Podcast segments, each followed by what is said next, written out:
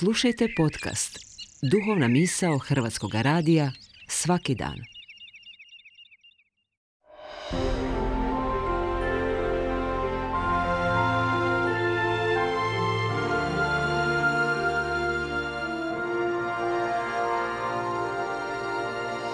Duhovna misao.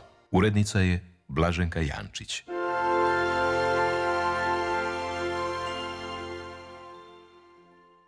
Iznimno sam radosna što si u ovoj duhovnoj misli. Ovdje Branimir Budinski, župnik župe Svetog Josipa Radnika, Zagreb Gajnice.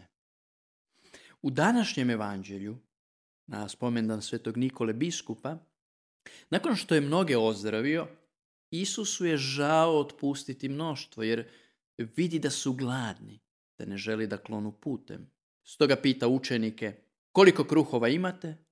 Drugim riječima, Idite i provjerite. Budite konkretni. Kao i učenike, Isus tebe uvijek poziva na čin, na dijelo. To je vjera. Vjera nije abstraktna, nego je čin ljubavi. Jesi li spreman od čovjeka teorije koji mrmlja i žali se jer nema, postati čovjek prakse i konkretnih dijela, prestati biti ovca i postati pastir, prestati biti usta i postati kruh za druge, u tvom odgovoru na ovo pitanje leži pitanje tvoje istinske sreće. I kaže dalje, pošto izvidješe, vidješe da imaju sedam kruhova i dvije ribe. Kao da su rekli, Isus se gleda i nemamo ništa, jer što je to za tolike? No, to malo slika je onoga što je potrebno tebi da preživiš. Ne tom mnoštvu, da tebi bude dovoljno. Dakle, učenici su rekli nešto potpuno razumljivo, normalno.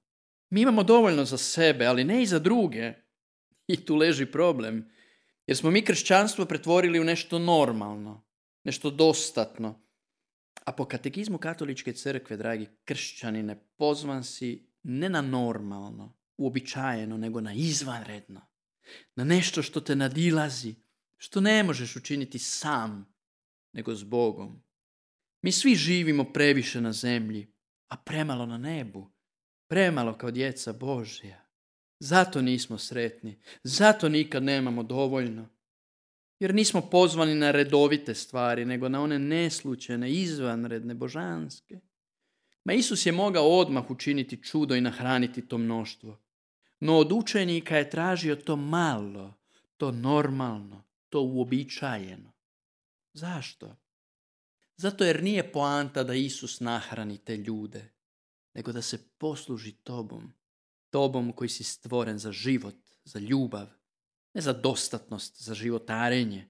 Nije cilj da ljudi odu svojim kućama siti, da ti nakon ove duhovne misli odeš duhovno nahranjen. Ne, ne da naučiš čuvati za sebe, nego dadneš to duhovno iskustvo Isusu u ruke, svoj život, kako bi ga znao staviti u službu drugima, kako bi ti naučio ljubiti.